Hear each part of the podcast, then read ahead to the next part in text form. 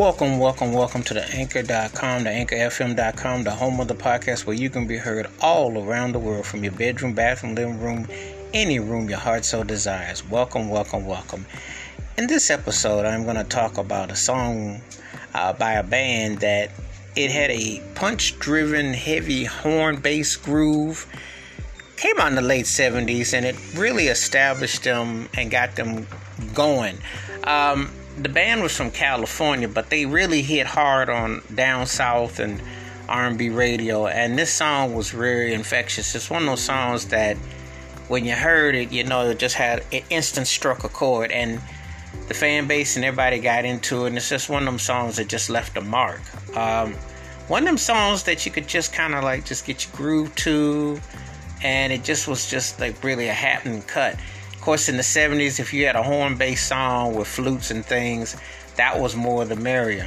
That was the standards back then. So, you know, when you hear this particular song, it just leaves no doubt in your mind that it's going to be a good time and it's going to be fun.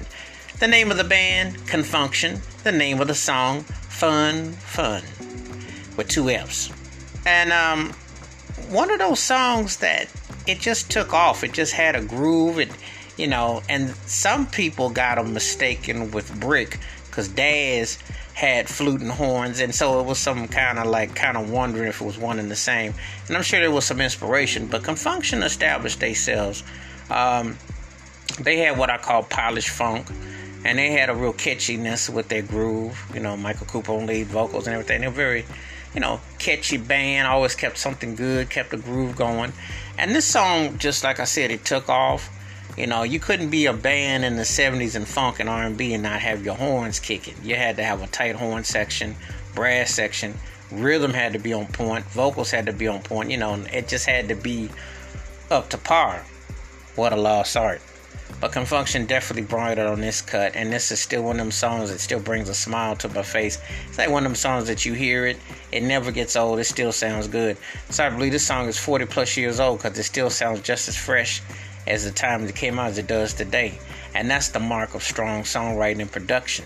You know, and everything that just hits it on the one, you can't lose. And it still sounds really good. So, you know, it's one of my favorite songs by Con Funk Shun. And these guys definitely had some hits. And, you know, very versatile band, very talented band.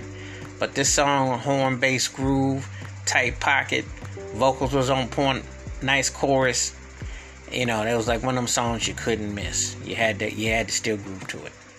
Wash your hands, keep your mind clear, watch out for another. And please feel free to give me your thoughts and takes about Con Funk Shun's Ffun and where it ranks in Con Funk Shun's catalog. Keep it funky, keep it on the one. Be safe out there, be careful out there. And if you get a chance, please listen to Con Funk Shun Ffun and let me know what you think about it and how they groove and, you know, how will you play for Con Funk Shun, one of the most important R&B funk bands in the last 40 to 50 years. The next time, be safe, be careful out there. We catch you next time. All right, peace. And definitely have some safe fun.